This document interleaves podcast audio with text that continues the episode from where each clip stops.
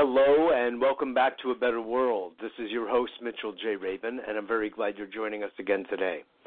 Today we're going to have another very interesting show. I have invited on a candidate for the city council position that Dan Garodnick, who's been on the show a couple of times over time, is running for, and that's Keith Powers, a really lovely young man here from the great part of New York City called Stuyvesant Town and Peter Cooper Village, and it's really a pleasure for me to have him on. Keith has a pretty outstanding background in having acted as chief of staff to Assembly member Jonathan Bing. He drafted and worked on legislation there having to do with an equal rights amendment to the New York State Constitution to prevent discrimination based on gender. He helped to institute a no-fault divorce in New York State, ending the state's reputation as the only state in the nation without it. Wow. Out of 50 states. How do you like that? Preventing the deregulation of rent-stabilized apartments, having to do, of course, with affordable housing for many of us New Yorkers. And as you know, here at A Better World, we really try to champion those people who are making a difference in the world. We don't care so much about Republicans and Democrats and everything else. We're focused on people who are making a difference. It's not party affiliated. It's not party aligned. It is affiliated, however, with people who are willing to stand up and take a stand and make a difference according to just common sense, humane values and environmental values. So that's where we come from here. And it really looks like Keith Powers is one of those few people who are making a difference in a way that really attracts us here at A Better World. So it's really a pleasure and an honor to have him on today and speaking about some of his agenda, what he's looking at doing upon his, if he actually does get elected, which is going to be taking place this election just this Tuesday, November 7th, here in the great city of New York. So welcome, Keith. A pleasure to have you on A Better World. It's a pleasure to be here, and thank you for having me. And you did a good job describing some of the work I did, and I look forward to having a more conversation about me and the election and things I'm looking to work on if I make it to city council. Absolutely. That's fantastic. Yeah.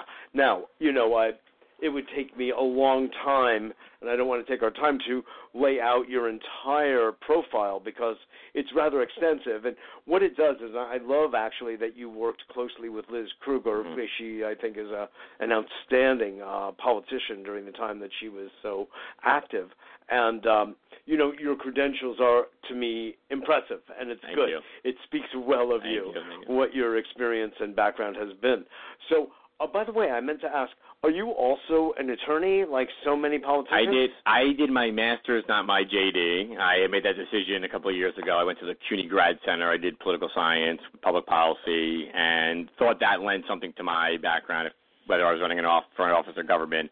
Dan Garodnick and others did the JD route, which you can't fault them either. Both important ways to kind of advance your thinking and your policy making if you make it to elected office. Absolutely. Well, I've got to tell you, I actually prefer that someone is a master's, as I am too, instead of a JD. Not that that's not a good background, obviously it is, but what it ends up is that we have a bunch of lawyers running Congress and running government, state and federal, and you know, that could make somebody slightly queasy if they don't have the kind of ethics that someone like Dan Garodnick has. And unfortunately, that's a little too rare. And we're really a great fan of Dan's here at A Better World. Me too. So listen, I'm so glad.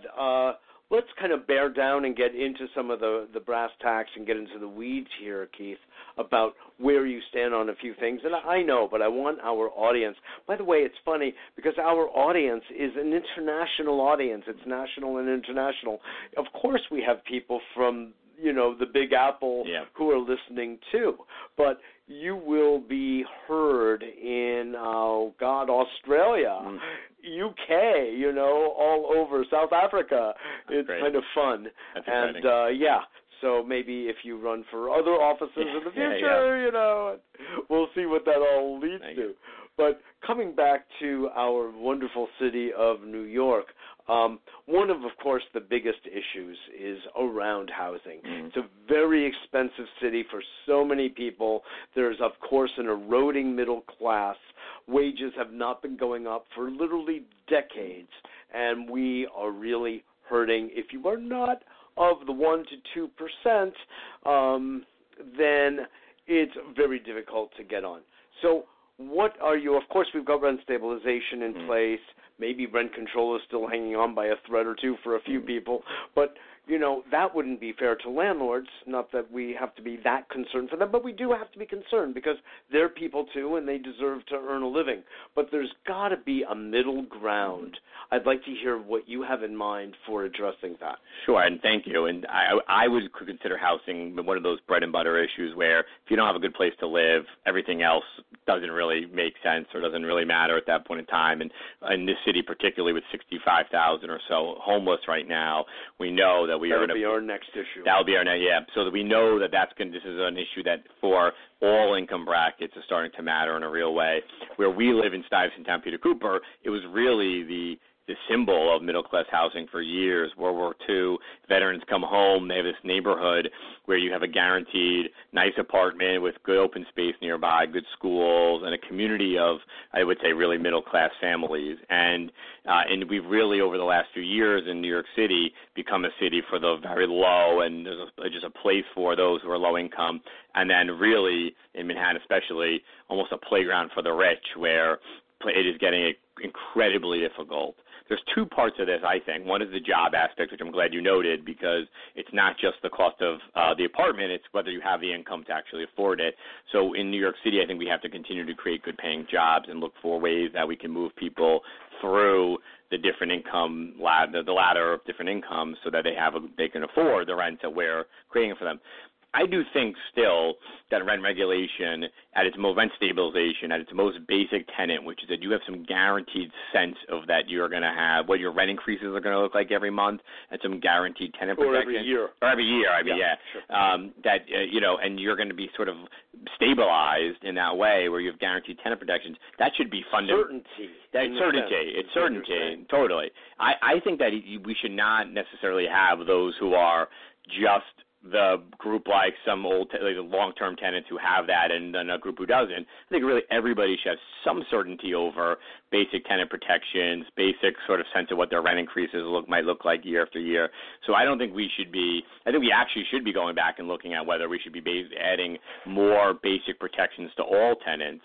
But I think really in this city right now, it is a creation. Oh, so you mean even so-called market value? We don't actually ever talk about this. I think as a city, we actually almost moved away from the idea that every tenant should have some basic set of protections that are not just embedded in – we have laws, obviously, that it covers every tenant, but that we should have some basic tenant protections that already apply to a whole group of tenants here. Hallelujah. Yeah, I mean, I think that would give – at least a family who moves into a neighborhood now in Manhattan, the stability of knowing that they can do long-term planning here and not be harassed by their landlord or something like that. And not only that, you know, job instability is at an all-time high. Yeah, that's true. And when you look at what's going on technologically with robotics, with artificial intelligence, with a lot of different variables that we cannot control, job stability is true, as I said, at an all-time low. So even those people who are making a lot of money, let's say, relatively speaking,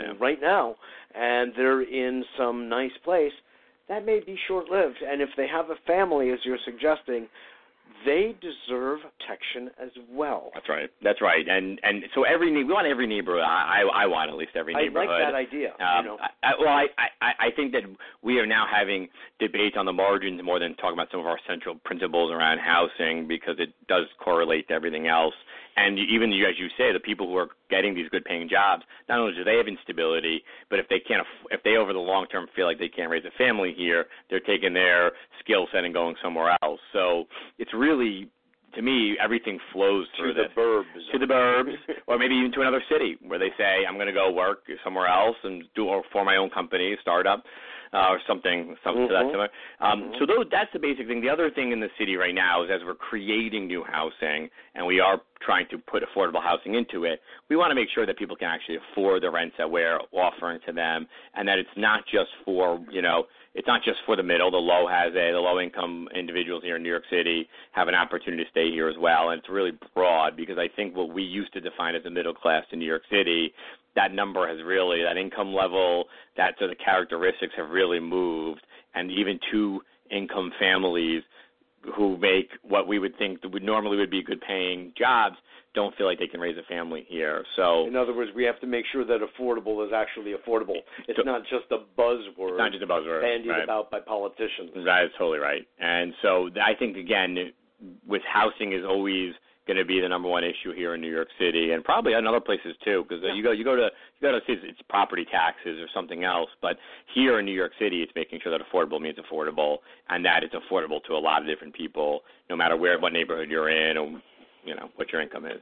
It's very good thinking, and so my question is: do you have you already formulated any kind of proposal to address this, let's say, all-out panoramic view of affordability and stability for all income groups? I think that, so the not to take a step in a different direction, but the unfortunately for a lot of the housing laws in New York City, as if I'm a city council member, we still go to Albany, our state capital, to get them passed, which is basically one of these things in government where the local body doesn't get to make really important decisions around the way that we govern. But nevertheless, one of the things that we have talked about in my campaign is really giving seniors more certainty, so expanding certain protections around seniors, around rent freezes, and our programs we already have, because they are particularly, once you retire, vulnerable, yes. And so I know that even as a young person, I'll be hopefully working and staying employed for the future. But for people who are really looking to, I want to slow down now. We want to make sure that we have programs. There's a program that's called SCRE right now, which is basically a rent freeze for seniors. That's a fantastic program. It's a great program, and we want to make sure that we are always continuing to increase the amount of income and rents that makes it eligible for people, and just to expand the footprint of it, because that gives a lot of seniors a certainty that even as their income grows in a very hot market in New York City, their rent grows in a very hot market, they will have some stability. The other things we talked about a lot is maybe getting away from some of the ways we're looking at housing right now, which is let market rate housing go first and then let affordable housing go second, and really doing more mandatory affordable housing in all new projects. It's a little radical. It's a little radical because you're really like the market is not necessarily driving the housing market then, but the free market's not driving it. But we want to. You mean if you bring up the role of affordability in every new real estate project and development? I think is that what you're saying? Right now we have a program where we give tax breaks to people in Manhattan or other parts of the city to build new buildings. And to developers. To developers, yes. Yeah. And it's a trade-off that we make, which is that they have to build like 20%, now it's 30% of affordable housing. Oh. And then we have to define what is that income. We know what that means, right. The other way you could do it is instead of giving the tax breaks out and spending the money, is you could actually start saying in all projects of a certain size, we're going to ask for you to build affordable housing in it. Maybe we'll help subsidize part of it so it's not a total drain on somebody who's developing, and just have a clearer balance to me that in all these new projects, whether you take a tax break or not, that we are actually creating affordable housing for folks. And there's a funny thing that is occurring to me as you're speaking, Keith, which is you could say the sociological aspect of the fact that we have rent stabilization for some and market value for others. In fact, I remember New York Magazine did a cover story on this many years ago where, one person was paying, $1,200 for a one-bedroom apartment, and right next door they had someone else walking into their apartment, and they were paying $3,400 for exactly the same apartment. And the tensions that creates, you could say, per building and even per floor and per neighbor. Yep. And that is something that, it's not the biggest problem, but it's also pointing a finger at the injustice that is inherent. And I'm going to take one moment and just say, underneath all law and legislation is a mindset.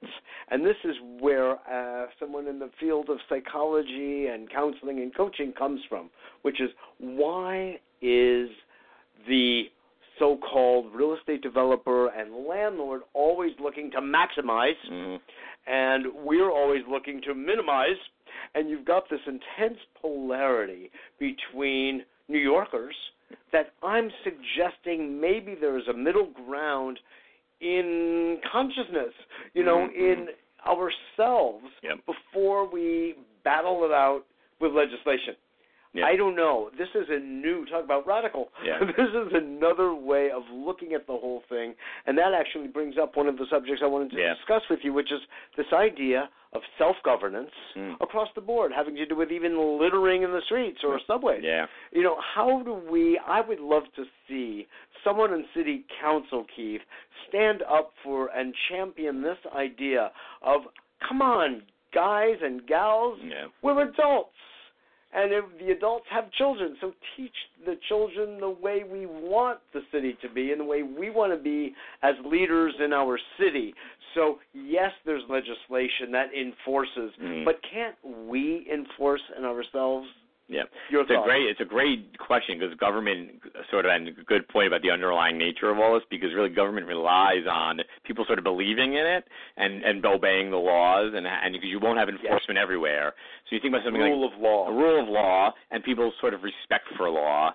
And the idea that you only govern, you're only governing really with the consent of the people, no matter what it may feel like at times. And the littering is actually a great question, a great actual issue, because I've actually thought about that issue before, where you don't see people walking around New York City necessarily. You do see litter and you see trash, but you don't see people don't actually have a benefit. I mean, when you think about it, people don't actually have an incentive to actually wait till they get to. They actually people have an incentive just to throw something on the ground, but yet people don't necessarily do that. They, for the most part, walk around, wait for the trash. And throw it out, right? So see, people have, I think, do follow this sense of sort of duty, but then you have a group of people who don't, and this sort of responsibility, you know, for keeping your own city clean or, you know, taking care of basic needs. And this, that same mindset goes all the way through the threads all of government. I know we'll talk about homelessness, but, like, really what is our duty to our city and the people in it? What is the duty to our neighborhoods? And sort of how do we think about this? And I think that a lot of the core issues we talk about in government and politics are really actually starting point questions. Some people believe, like we talk about development, some people believe somebody should have the ability to get a full profit on something, and others believe there should be some regulations and regulatory framework for doing it. So regulations get so thorny, and yet I understand. You know, I sometimes have told people that I'm a libertarian. In an ideal world, you know, we would be self-governing. You know, it's actually an ancient Chinese idea.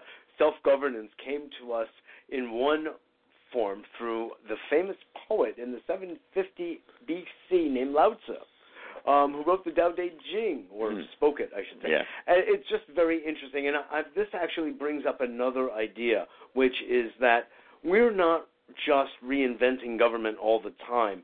There's an entire historical antecedent to these same very questions of the rich and the poor, and can we come up with some moderate middle way? You understand, and these are almost theological questions. These are ethical and moral questions, and I would like to see our city officials speaking on this level to us. And I'm going to give you a quick example, and I'm going to listen more. But that is to say that Stuyvesant Town, interestingly, and their property management team have instituted some version of what I'm talking about. It's called the Good Neighbor Policy. And they are, Rick Haddock and the others are doing this wonderful job of a PR campaign to say, hey, everybody, we all live here together. Let's take good care of the place. And it sets a tone, Keith, that I think is wonderful. And I would love to see that happens citywide. I love the idea, by the way, because I think we are all neighbors, whether it's in the actual neighborhood or it's on the subway.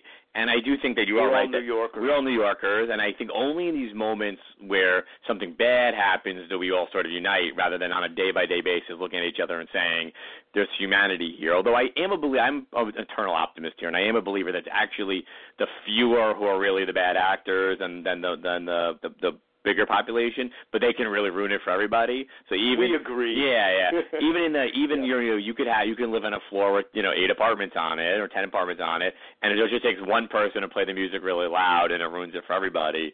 So the collective good is always hard to find. But as a city, I do think that, and I think in local governments, we get bogged down in the politics and the policy. We do forget sometimes to take a step back and really talk about what it means to be an ethical human being and what it means to take care of each other and how to live that out every single day, even basic stuff like hold the door for somebody, talk to people, say hello.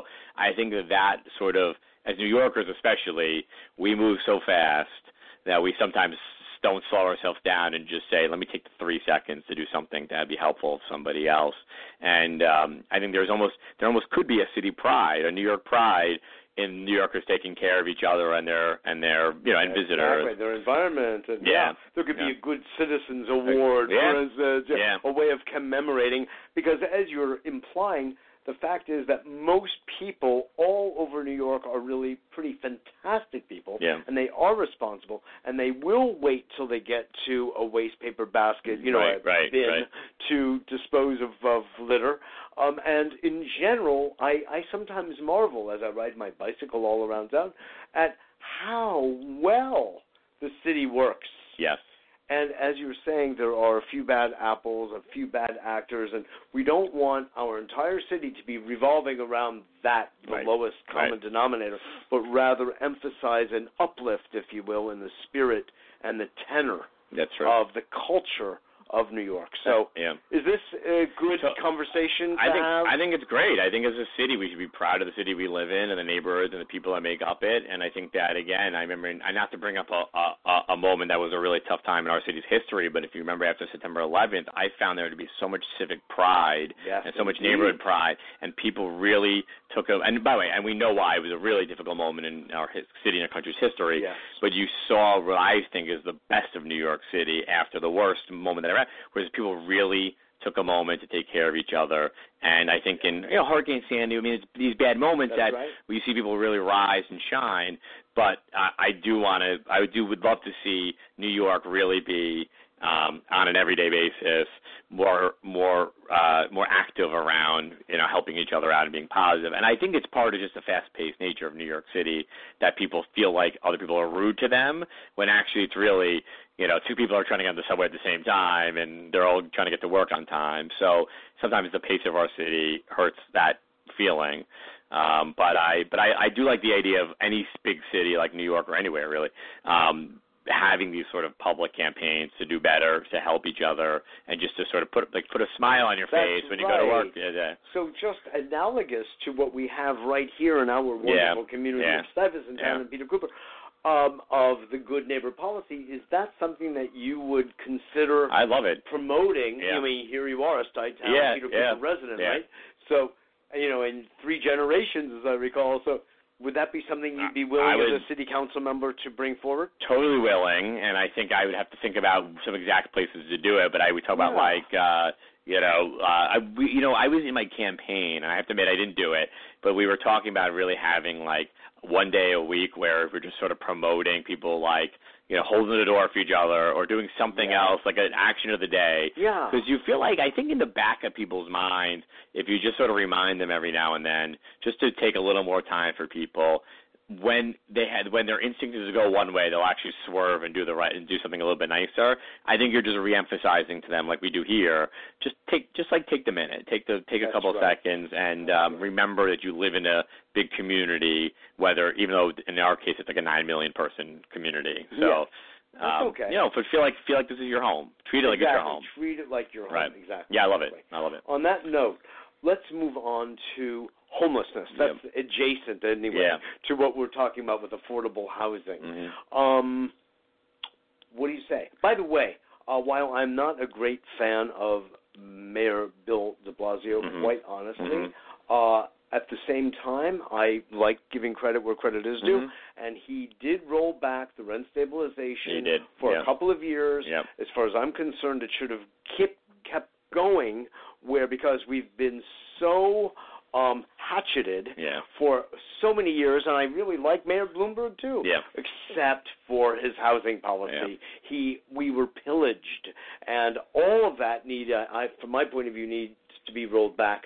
I don't think it's going to happen, but I am grateful for what has happened, and I want to give Mayor de Blasio the credit for having really stood up for that. I agree, and for the unacquainted, I guess, really in New York City, the mayor has some control over what the rent increases for the rent-regulated tenants are every single year. He has, he appoints the people to the panel, and this so the mayor, the rent stabilization board, right? And under Mayor Bloomberg, a lot of good things he did, but he really didn't look at keeping the rents down for those who really need it, like those in our neighborhood. And this mayor has done a fantastic job. He really has advocating for being more pro-tenant. The real issue, I think, around homelessness, why it's risen over the last, even 12 or more years, is the housing is a big part of it. When we talk about a population as big as 60,000, 65,000, you're talking about a lot of subgroups within that. There's a 30% of it are working poor, people who are employed, who have jobs that don't make enough money. They can't afford the rent. It's actually almost a third. One in ten public school students is now homeless. Our numbers are at an all-time high. We know when we have a particular focus group of schools that are housing the highest, really the highest amount of cluster schools, basically, that are housing a lot of students. So we have students who have done nothing, and they're innocent, and not saying anybody's guilty, but to say that they have not. They are young, and they are hoping to have a future, and that's a bright future, and are living in a homeless shelter or have another situation where maybe they're doubling up with another family. So we are in an important moment. To me, it's been the cost of housing going up in New York City, not having enough tenant protections for people who are on the verge of homelessness, and we also ended some assistance programs for those who are lower-income New Yorkers in the last probably 10 or so years that really help people who are just about to, lose an apartment because they couldn't afford it. We really ended the city and the state ended some of those voucher programs. So we not only were we getting and really motivated that it was politics and spending, and I think part of it was the sort of politics in Albany, which we have under Governor Pataki, not a pro-tenant governor. You didn't have a pro-tenant state senate. The city didn't upkeep those programs either. So I think that Silver, Bruno, et al. Yeah, and I think even if you in Albany, let's say, have one of the houses up there believing tenants should have this right, you need three different parties or more even at times to make a deal on this stuff. So there's always to me politics got in the way of serving people in this regard, and then it's those people who didn't do their. So sad. It's very sad. All together too often. Right, and we forget the human nature of homelessness, and we forget that our policies have real life impact, and playing politics with people's lives is an awful thing to do. Bad news. So in the city, I think that the mayor himself has admitted he was very slow to react to the growing problem of homelessness, and I think still needs to set more ambitious goals about how we are going to decrease the number, stop more people from going into homelessness, and do a long-term reduction. I think, his numbers are still, to me, not ambitious enough, but at least he's now actually addressing that, the idea that we have to do more. So we want to push that agenda. It's one of my priority issues. It's for a lot of reasons. One is people all the time are noting that they see a tick in or a high tick in homelessness. Others, there's an uptick, and I think people are noticing it. Yes. So for the average New Yorker, they feel like this is an important issue to address, and for a lot of people, I think just even the who is either needs real treatment because there is a population out there that has mental health or substance abuse issues that they need to be brought somewhere and helped with real services here, and we have the people in the city to do that. And the second part of it is for those who are working or are sending their kids to public schools and are really trying to do what we are asking them to do. Perhaps as a society, we're not living up to our end of the bargain here either. So I think that there's a lot of different constituencies all wanting to see homelessness be addressed. To me, if I'm lucky enough to be in the city council, this is like a top issue for the city, maybe the top issue for the city. Really good to hear. And so it's building more housing. It's building, even in public housing right now, giving some more priority to people who are homeless right now, and then being innovative. We're going to have to find ways to be more creative. Obviously, raising the cost of, the wages, and then for those who are working, for those who are not, trying to get them on track to either get a job or get a home. So it's not a one-size-fits-all for a population that big. It's really a lot of subsets you got to spend a lot of time on. Very true. Yeah. And it's costs involved. Is it true, Keith, that the city is housing lots of homeless people because of the explosion in the shelters in expensive hotels? It's sadly true. It's sad for a lot of reasons. It means that we don't have enough space for people, for a growing population. It also means we're spending a lot of money for housing people, and the image of it for people is bad. It's you're putting people into hotel rooms that can cost X amount of dollars, $400, $500 a night at times. Oh my God! It's bad optics. Even if you at any point thought it was the right idea to the regular member of the public, it looks awful. It looks bad. Awful. And, right. And so it is true. I believe that the administration is ending a number of those programs. But the counter of this is that when, and this is the difficult nature of this issue, is that people protest the use of temporary places to put them, but also rarely support the long-term. Not in my backyard. Not in my backyard, right. And so it is, by the way, it is, I don't know if there's such thing as YIMBY, yes in my backyard, but I think people have to accept the idea that there are going to have to be some places where you're going to have to, it's going to be difficult, but you're going to have to take it. And it's up to the city and the elected officials to make sure that it is, that we can make communities get on board with it, but we can't sort of have it both ways either, where we are saying no to temporary places and no to permanent places.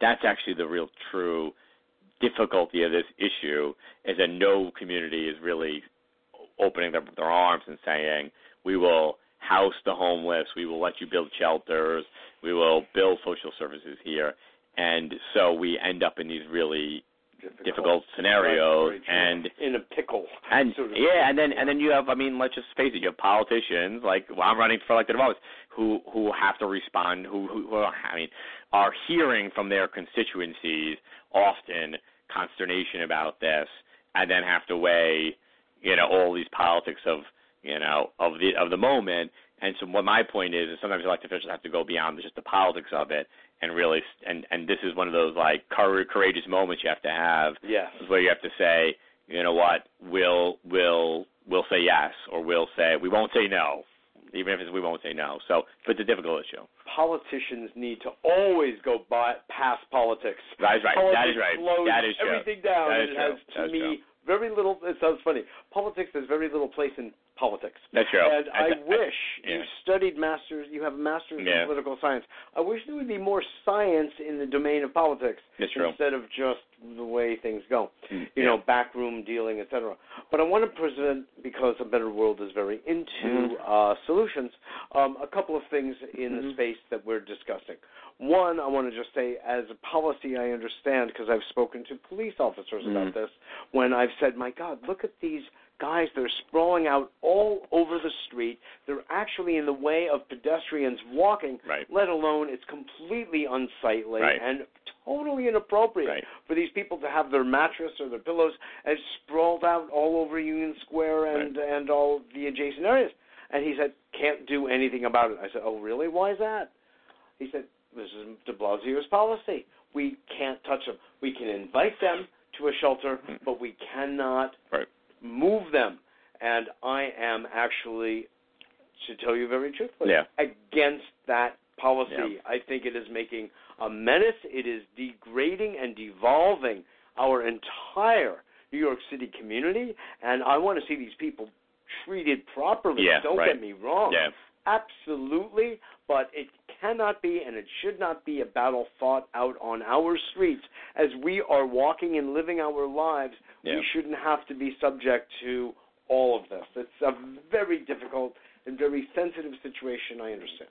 I want to hear what you have to say, but I also want to bring this up and hear what you have to say about this too, which is there is an enormous stock, as you well know, Keith, of buildings that have been foreclosed upon, that are empty, that are abandoned, that are squatted all over the city. They're just sitting there. They're eyesores. Mm-hmm. The rat population is growing immensely. Mm-hmm. They're not healthy on any level. Yet, they're actually a structure that could, at way lower cost than building, not in all cases, of building new. How about putting some city money into fixing these up? I got to tell you, during Giuliani's time, I was thinking, because my background is in holistic psychology, stress management, and holistic health, I was eyeing a couple of these buildings over here in the East Village, and I was thinking, you know, I could turn one of these into a holistically oriented, naturally oriented health building, like sort of like a holistic hospital. I don't like the word hospital, but that kind of idea where we can take the homeless and give them a place to live and get them healthy and self-responsible and self-governing and educated, et cetera, and have an entire – and we could grow hydroponics and aeroponics on the roof, and we could have it solarized, and we could have a thing that's actually going to be a model and self-sufficient and self-sustaining for not only our city, but for cities across the country. Anyway, you see thinking, it's not that hard. There needs to be a political will to make it happen. There needs to be, and money, too. I mean, part of it's money, right. No question about it. I wish you had done your dream here. It sounds like it would be a great place. Yes, right. You're right. I mean, I'd invite you. Yeah, I appreciate it. We'll do that from this next time from there. Yeah. So I think it's political will. It's the money to actually do this. It's finding out the locations, but we can find out. And it improves the neighborhood. And it improves the neighborhood, too. And I think that the city, actually, for affordable housing particularly, as I said earlier, not only has to be doing a sort of market-driven approach where it's like, we'll give you tax dollars to build a new building, but it is looking at acquiring space, talking to people who already have space and say, we will put money in to get you a tenant and get somebody who will pay the rent. And a lot of other things. I think the city-owned property, many of us feel, is an opportunity that's not being fully explored. And I think that you may see, you know, I have actually advocated for some of the city services and agencies to actually move outside of Manhattan to less expensive neighborhoods, because you would save some money for the city, but you could convert some of the existing property into either housing or something else in a more you know, cost-efficient way. Yeah. There's nothing wrong with that. Yeah. You know, all of the homeless people in New York City don't have to live in Manhattan. It's hard enough for us to live in Manhattan. Yeah. You know what I mean? And we have to get over the prejudice of, oh, you're not treating us properly. Come on. Yeah. We're giving you housing, but it's not going to be at Times Square. Okay, you know. I wouldn't want to live in Times Square anyway, so I'm happy. No, but you understand. Yeah, and there's actually a debate right now, I think, in the city about as you're prioritizing the building of shelters, about whether this is actually an interesting debate about whether we should be prioritizing neighborhoods of like origin for the people who are homeless. So is it the neighborhood that like they call their last residence? Should that be their priority for building shelters and placing people, or should it be sort of go wherever we can build?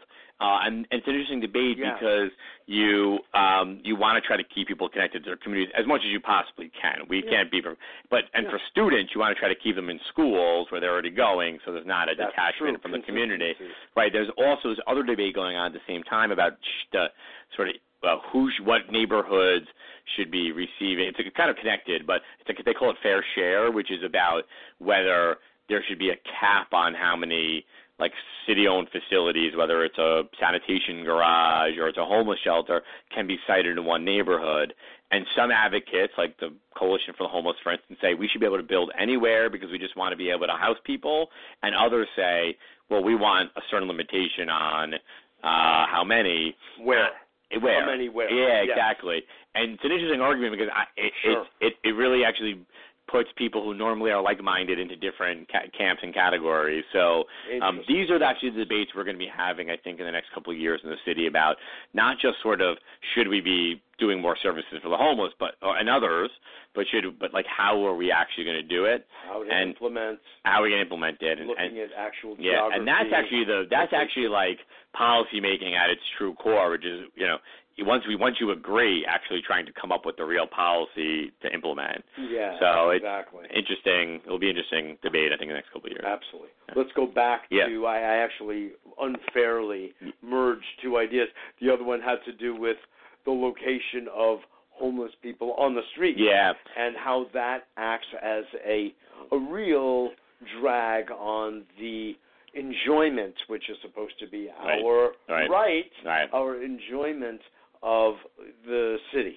Sure, and you know something I hear a lot, which is that people are walking on the street, even nearby here, and there's a sort of corner that you don't want to walk past. You might cross the street because it either feels unsafe, or there's a feeling like there's a number of people who are calling that home tonight, and so maybe some people feel like it's an unsavory element, and I think you're right in the sense. Southeast corner of 14th. I know exactly what corner you were talking about.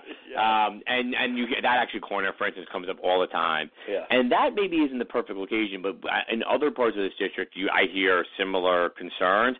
And there's a universal theme there's a pretty consistent theme, which is that vacant storefronts become a real haven for people to, sleep or hang out, because there's no commercial actor there who's got to get in and get out. It's a covered vacant. It's vacant, right? And that right. And this they're not 100% connected. But my point being that we have a small business crisis in this city right now. I like this. And if we did solve keeping people into small businesses, you would see the places by which people could sort of hang out. And part of it, by the way, is also I've noticed you would see diminish. And the ability to feel like you can do that and you can do it for the long term and almost like settle into a certain location, you would see that diminished. But the one of the things we noticed too, I think you're totally right. These are interconnected completely. Yeah, there's and this is another issue, another item on my list. Oh, okay, good. To ask you about, so I'm glad you naturally segued into it. Yeah, and so my last point would be that, I also think there's certain locations, 14th Street is probably one of them, where when being near transit is helpful too, because to the degree you are trying to, get around at any point, however you're funding it, to get to other services or get to other neighborhoods, you getting right off the subway, you might just say, I'm going to go here for the time being. So we've noticed, I think, in research that, just certain areas are more attractive because of particularly, either they're near critical services or they're near subways or transportation. Absolutely. So, what then? How would you interface? And I know this is a very delicate thing, because some people say they have a right to be there, and they're citizens like anybody else. Well, it's completely true. Yeah, yeah. Except it's there we go back to the denominator, the lower denominator. And I'm not saying as human beings. Right. That's not what I'm saying. I'm saying that what is for the common good, the public good. Should all of us suffer because there happens to be a few people who are homeless, a percentage, and we don't like it any more than they do, and truly sympathize and empathize. But does that mean that it has to be populating our streets where these are our thoroughfares? We are living our lives and working diligently at affording our lifestyles. Yep. And that's a whole grade, whole pay scale in itself. So why should we have to suffer? Yeah, no, that is the eternal debate right now, I think, about... where do you stand with that? Yeah, look, I mean, I think the answer is no. I mean, I think nobody should be walking on the street and feeling like if I lay down in the middle of the sidewalk right now, I would hope that somebody would move me, and I would give anybody the right to do so. But I think that this is – I don't actually truthfully don't know the solution off the top of my head because, I mean, I don't want to see us starting to arrest homeless people in the street. I didn't think arrest. No. Well, yeah, but obviously they should be complying with any sort of local law or any sort of local regulation about, what space you can take up on the sidewalk. And I think police officers should be at least enforcing that part of it, which is that you cannot be –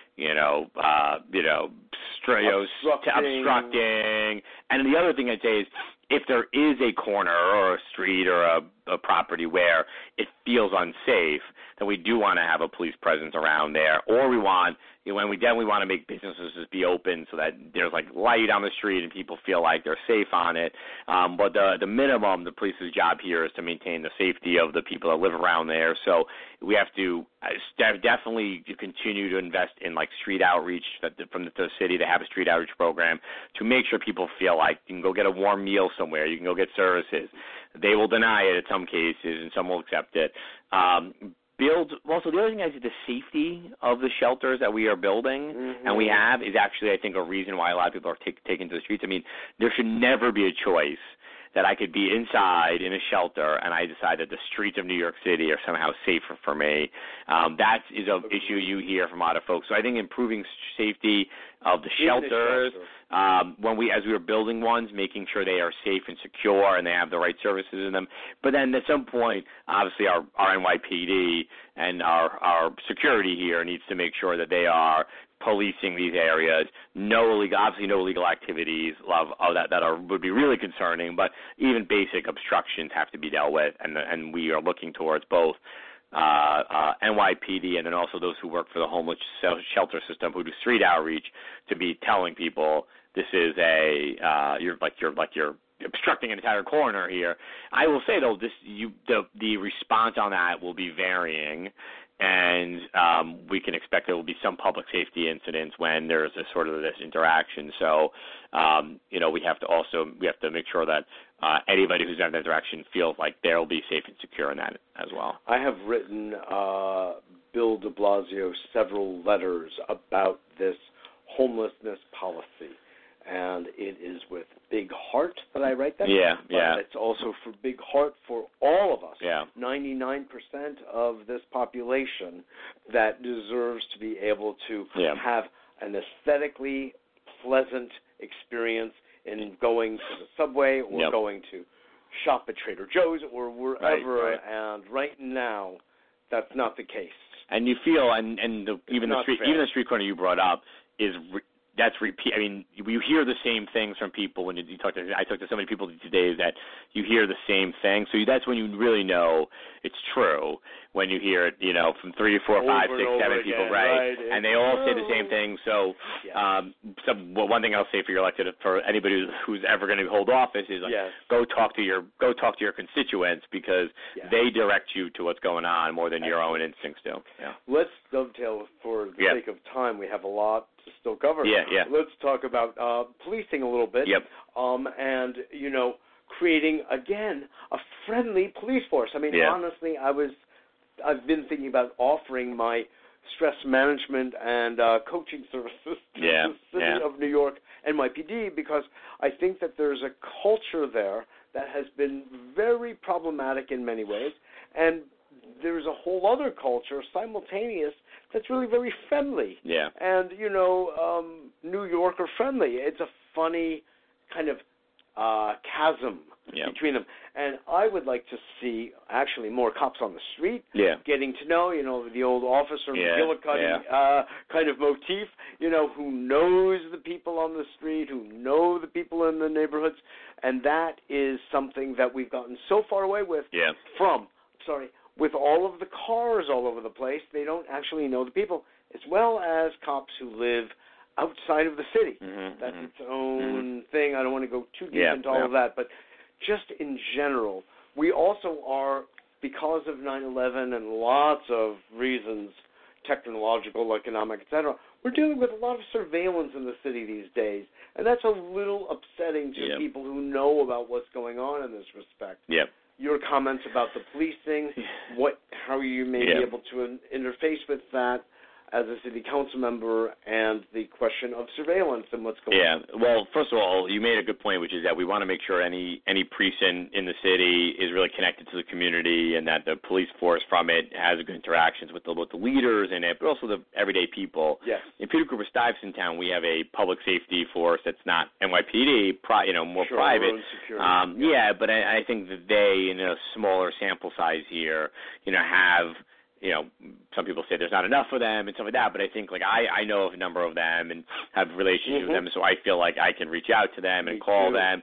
and they're close and they're responsive. Good people. So that's a, I mean, that's like the kind of relationship, right? Mm-hmm. But it's really because we are a small neighborhood with a police, you know, with this force, and they've gotten to know the area. But that really still is an example for what everybody should feel like their precinct is doing on any given day, is like on their corner, taking care of different sort of quality of life issues, and that if you're walking home late at night, you know that there's someone or something nearby that can keep you safe and, you know, keep safety.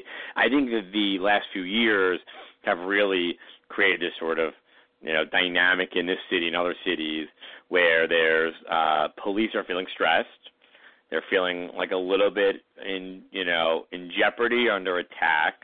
And at the same time, you have these community, a lot of communities who feel over-policed and feel like, you know, and that dynamic is really taken, I think, front and center. Communities of color particularly have felt over-policed. I think that in New York City, they've taken some efforts to try to resolve some of those issues, you know, change some of the policing practice that led to that. And we've so far not seen a change in real material change in our criminal, sort of our crime numbers to show that there's like a massive, you know, changing because we didn't keep doing the same stops and stuff like that. So I think that we're trying to find the balance between all of them. What I think is that, you know, supporting the police for the stress management services, fantastic for every job, including those who have a really tough job, because I say this, and it's a cliche thing to say, but cops really do go out every day knowing that this could be, you know, the last day on the job. And we had, even the last couple of years, we had actually our young police officers just coming on the job for the first time, didn't have a disability benefit that was, I thought, appropriate, meaning if they got hurt in the job, they didn't have sort of the full protection that other officers had. So you obviously want to pay them. That's unfair. It's unfair. They resolved it now, but you want to make sure the cops, people who are even thinking about joining the force before they get on it, feel like this is like a job where I can make a living. I'm fully protected. And even the worst case scenario or in a bad case scenario, that like I will have proper protections for me. And that will, I think, help with recruiting officers. And then we also want to make sure we're putting people into communities where we feel like they can do the best job possible, that's their community or otherwise. And then I think at the city council level, they focused a lot on changing some of the laws around policing so that, you know, communities feel like there's like a fairness and equal treatment. On surveillance, I get concerned every time we hear that there's going to be increased surveillance of any sort of community or any sort of neighborhood or just the city at large.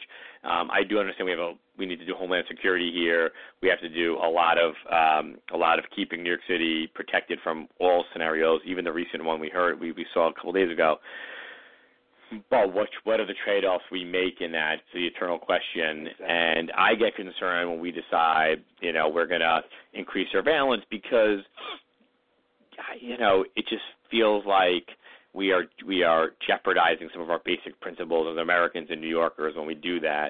And so all the more reason for self-governance, by the way. There you go. All the more reason. And, you know, just a quick word, because education, obviously, is another subject that you'll be dealing with as a city council member.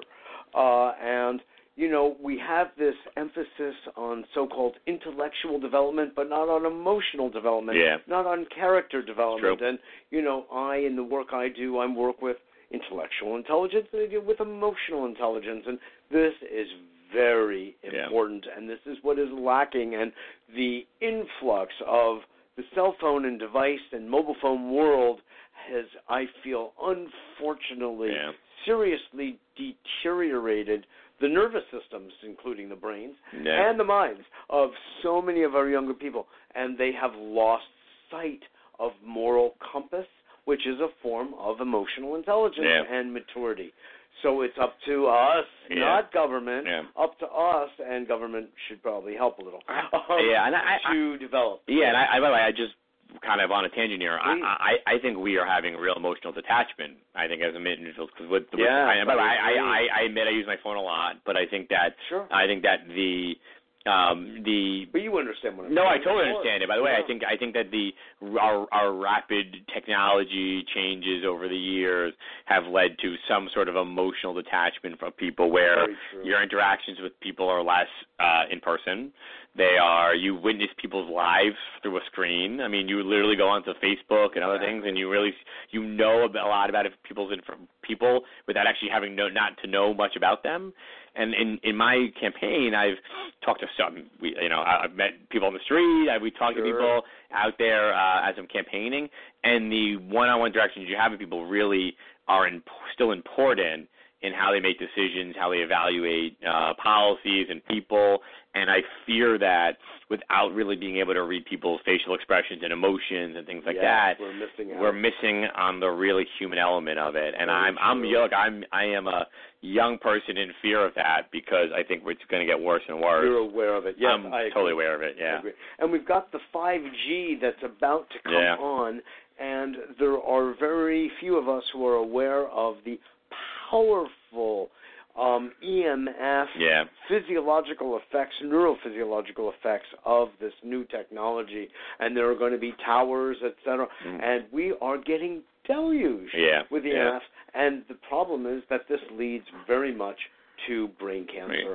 And this is documented. This is scientifically and clinically proven what the relationships are, and I think that city council has to really take a look at this rather than letting these companies run roughshod over our health in reality. Yeah, I think that for this is one of those issues too, where there's been a lot of conversation on it, and a lot of research and discussion on it, but we also are in the earliest years of a lot of this stuff. So we are sort of brought into different directions.